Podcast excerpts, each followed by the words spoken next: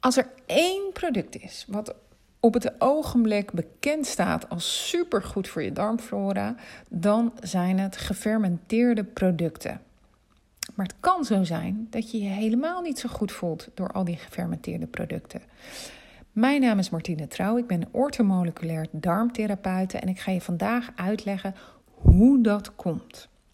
Nou, bij gefermenteerde producten, dan kun je denken als bijvoorbeeld, aan bijvoorbeeld uh, yoghurt, zuurkool, kimchi, um, wat hebben we nog meer? Uh, waterkefir, kombucha, al dat soort dingen. Um, daar zorgen door een fermentatieproces bacteriën, schimmels of gisten voor het omzetten van bepaalde stoffen in een product. Waardoor de zuurgraad en de smaak en de geur of het uiterlijk verandert. Hè? Dan, dan worden ze gefermenteerd. En dat zorgt ervoor dat producten langer houdbaar zijn. Dat de smaak aangenaam wordt voor. Ja, niet iedereen vindt het lekker, maar uh, het wordt wel echt steeds vaker. Ook in restaurants wordt het uh, gebruikt. Um, er wordt ook, het product wordt ook gedeeltelijk al afgebroken, waardoor voedingsstoffen makkelijker op te nemen zijn. Of misschien wel makkelijker te verteren. Denk maar bijvoorbeeld aan zuurdesembrood. Nou, en bovendien zitten die producten bomvol bacteriën. Die goed zijn voor je darmflora. En ik ben fan van gefermenteerde producten. Ik ben er echt... Ik vind het fantastisch dat je op een hele natuurlijke manier, door een proces wat echt al zo ontzettend oud is en wat we eigenlijk vroeger allemaal deden. Hè, want toen hadden we nog geen koelkast en je moest je voeding moest je bewaren. En dat deed je dan door voeding te fermenteren. En zo kwam je de winter door. En zo kreeg je dus ook een grote variëteit aan bacteriën in je darmen. En je ziet ook dat naarmate we steeds properder, ik ga het maar, noem het maar even zo, ik vind dat wel een mooi woord ervoor, zijn gaan eten, dat ook onze darmkolonie steeds minder gevarieerd wordt. En daarom is, ja, vind ik gefermenteerde voeding super. Echt, ik vind het fantastisch. Eh, ik zou willen zeggen, ik ben er dol op, maar heel eerlijk gezegd doe je mij met kimchi niet echt een plezier. Kombucha vind ik wel heel erg lekker. Waterkefir vind ik ook verrukkelijk. Circo, maar yoghurt, prima. Maar goed, dat even allemaal tussen haakjes. Um, maar goed, dus die gefermenteerde producten die zitten dus bomvol bacteriën die goed zijn voor je darmflora. Behalve als je dus histamine intolerant bent. Nou, ik zal je even uitleggen wat dat histamine nou precies is. Uh, histamine is een neurotransmitter en uh, die, zit, uh, die wordt onder andere vrijgezet door um, mastcellen en die zitten voornamelijk in onze darmen. En histamine zit ook in bepaalde voeding. Nou, en dat gaat op zich, dat hoort er dus allemaal bij. Histamine uh, geeft signaaltjes, het is een signaalstof, geeft signalen door aan je afweersysteem, aan je hersenen. Het regelt onder andere je lichaamstemperatuur. Het helpt bij de stimulering van je bloedcirculatie, je ademhaling. Dus histamine aan zich is gewoon een, een prima stofje. Is, hebben we nodig.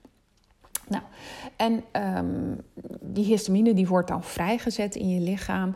En ja, even, ik maak er dan altijd een heel simpel beeld van. We hebben een emmertje in ons lichaam staan. En daar stoppen we die histamine in. En dat, die moet dan aan het einde van de dag wordt dat afgebroken en wordt dat afgevoerd. En dan hebben we er dus geen enkel probleem mee. Um, sommige mensen, maar sommige mensen, die hebben er weliswaar een normale um, emmer. Maar om de een of andere reden krijgen ze heel veel histamine binnen door hun voeding. Of zetten ze heel veel histamine vrij. Doordat er iets aan de hand is in die darmen bijvoorbeeld. En krijgen ze klachten.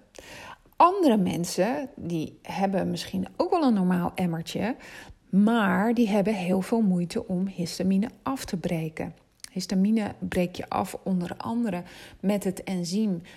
Nou, ik, moet er altijd even goed over nadenken. Uh, wat het ook alweer precies is. Het is diamine oxidase. En je hebt ook nog MAO, je hebt DAO en MAO. En MAO is dan monoamine-oxidase. Dat zijn de enzymen die histamine afbreken aan het einde van de dag. Heel simpel gezegd, hè? Uh, maar er zijn dus ook mensen die niet voldoende van dat enzym aanmaken, waardoor dat emmertje ook gewoon vol blijft zitten en op die manier klachten hebben, krijgen. En dan wil het ook nog zo zijn dat dat emmertje ja, op miraculeuze wijze niet elke dag even groot is. Uh, dat hangt er gewoon heel erg van af hoe je hebt geslapen, wat je hebt gegeten, wat er verder is gebeurd in je darmen en hoe je in je vel zit. Want de ene dag kan je misschien prima ergens tegen. En de andere dag stroomt dat emmertje gewoon mega over. Uh, en heb je dus klachten. Nou, wat voor klachten zijn dat dan? Uh, dat kan bijvoorbeeld zijn dat je regelmatig hoofdpijn hebt, dat je slecht slaapt, um, rusteloze benen, uh, maar ook een onrustig gevoel. Dat je het gevoel hebt van, ja, je lijf, je lijf alsof je een beetje te veel koffie hebt gedronken, zoiets. Dat, dat kan je dan ook hebben. Um, hartkloppingen, gevoel van onrust, maagklachten, misselijkheid, braken, uh, darmkrampen, diarree, verstopte neus, rode wangen nadat je een glaasje wijn hebt gedronken, veel niezen, duizeligheid, ja, warmte, jeukende huid. Nou, dat zijn allemaal, maar ook angsten. Dat zijn allemaal klachten die je kunt hebben bij een histamine-intolerantie. En um, ik moet nog even. Um, nou, en wat hebben gefermenteerde producten daar dan weer mee te maken? Nou, he, uh, gefermenteerde producten die bevatten histamine.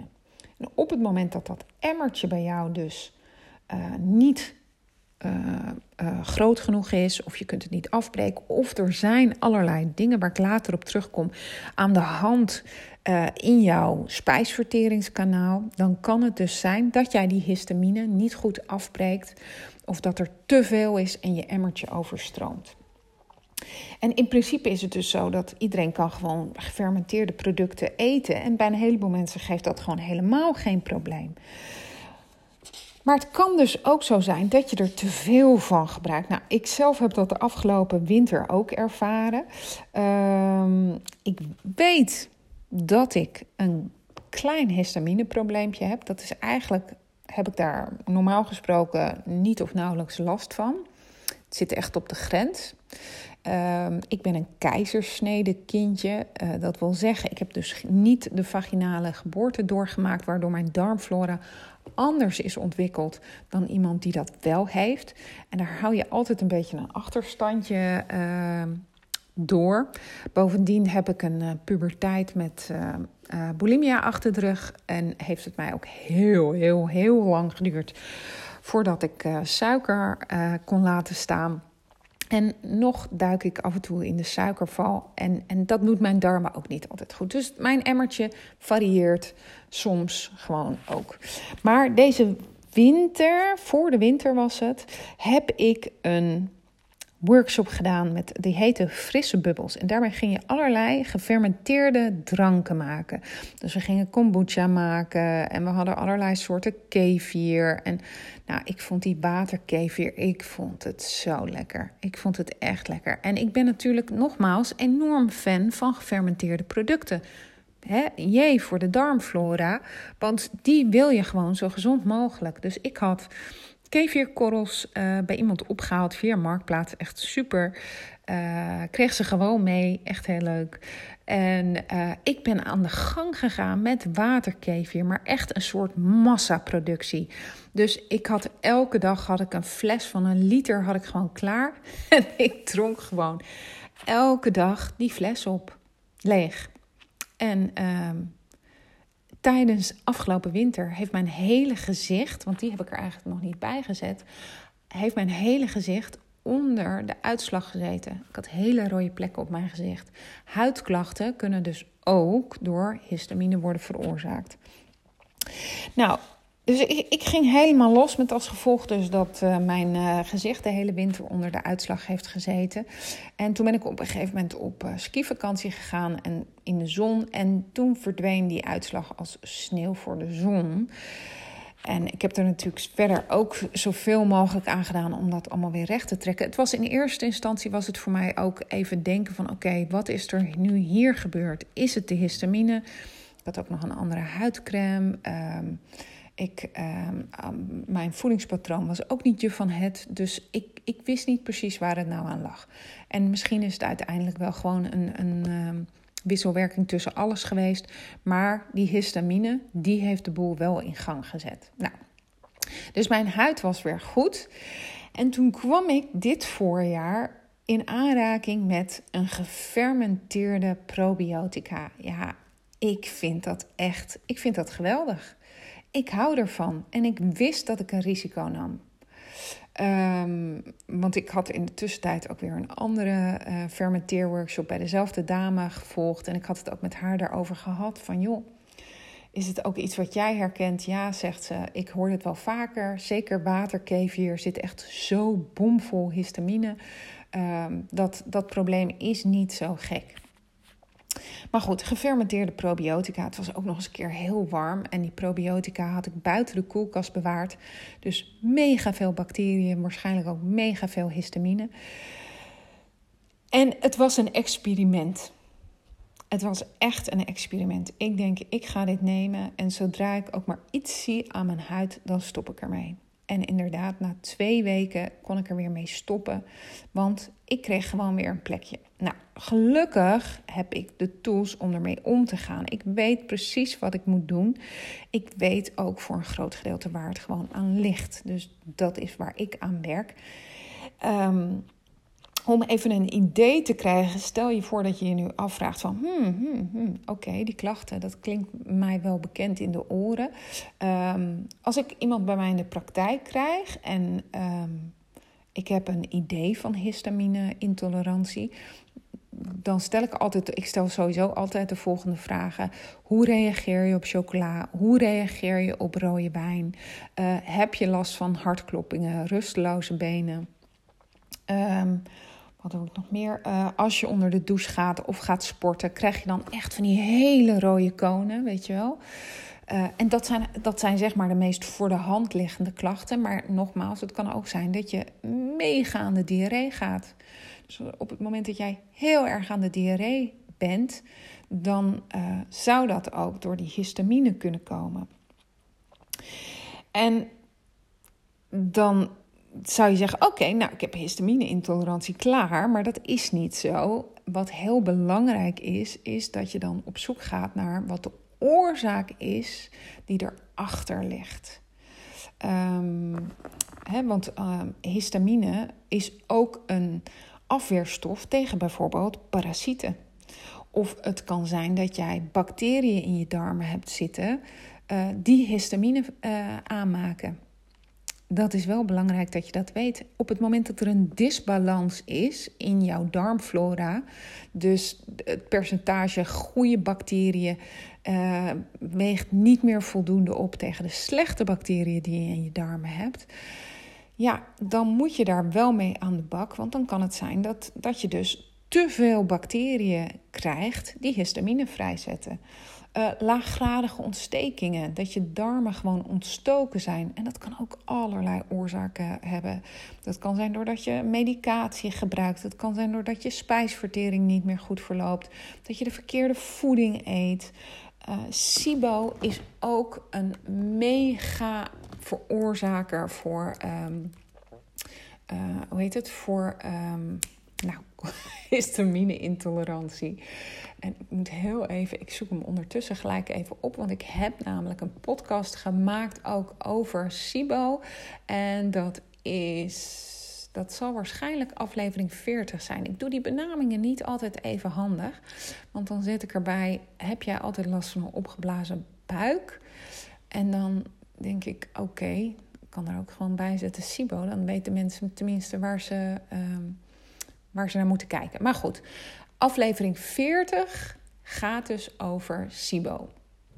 Dus als je daar meer over wil weten, dan zou ik daar zeker even naar kijken. Het kan ook zijn dat je bijvoorbeeld een bacterie in je maag hebt. En die heet de Helicobacter pylori. Um, dat zijn vaak ook de mensen die last hebben van een maag. En, en de een heeft, de Helicobacter heeft daar geen enkel probleem mee. En de ander die heeft hem en die heeft er gewoon echt last van. Nou, wat ik dan doe op het moment dat ik dus een vermoeden heb van een histamine-intolerantie, dan ga ik met behulp van een ontlastingonderzoek gaan we op zoek naar de oorzaak. Dus ik doe altijd een algemeen onderzoek. Dus dan kijk ik naar de goede bacteriën, de slechte bacteriën, ehm, schimmels, candida. Uh, ik kijk naar de spijsvertering. Maak je voldoende uh, maagzuur aan? Maak je voldoende enzymen aan? Zitten er ontstekingen in je darmen? In je dikke darmen is het dan vooral. En hoe staat het ervoor met je immuunsysteem in je darmen? Uh, en op het moment dat ik dus het vermoeden heb van een histamine-intolerantie, zal ik dus zeker ook histamine laten checken. Um, en op en dan ga je dus vervolgens werken aan het terugbrengen van de balans in je darmen. En op het moment, dat zeg ik er ook nog even bij, op het moment dat ik denk: wow, oké, jij hebt misschien wel last van SIBO, dan krijg je ook nog een ademtest. Um, en SIBO, dan moet je maar even luisteren, die aflevering 40. SIBO zijn echt de mensen die steeds minder dingen kunnen eten, bij het minste of geringste uh, last krijgen ergens van, die bij wijze van spreken al van water een opgeblazen buik kunnen krijgen. Um, dus die SIBO en histamine die staan ook heel erg in relatie. Nou, op het moment dat jij je nou in dit verhaal herkent en je geeft je klachten op een schaal van 0 tot 10, hè, 0 is dan helemaal niet erg en 10 is je komt je bed echt niet meer uit, een 6, 7 of hoger, dan is het echt goed om hulp te zoeken. Want je darmen die zullen er waarschijnlijk niet beter op worden. En die heb je wel nodig om gezond oud te worden. Op het moment dat je nou graag een keertje met me uh, wil praten om te kijken of ik je kan helpen, ga dan naar martinetrouw.nl. En daar is een kopje gratis. En daaronder zie je staan gratis sessie. Als je daarop klikt, dan kom je in mijn agenda en dan kun je even een afspraak met me maken om te kijken of ik je eventueel kan helpen.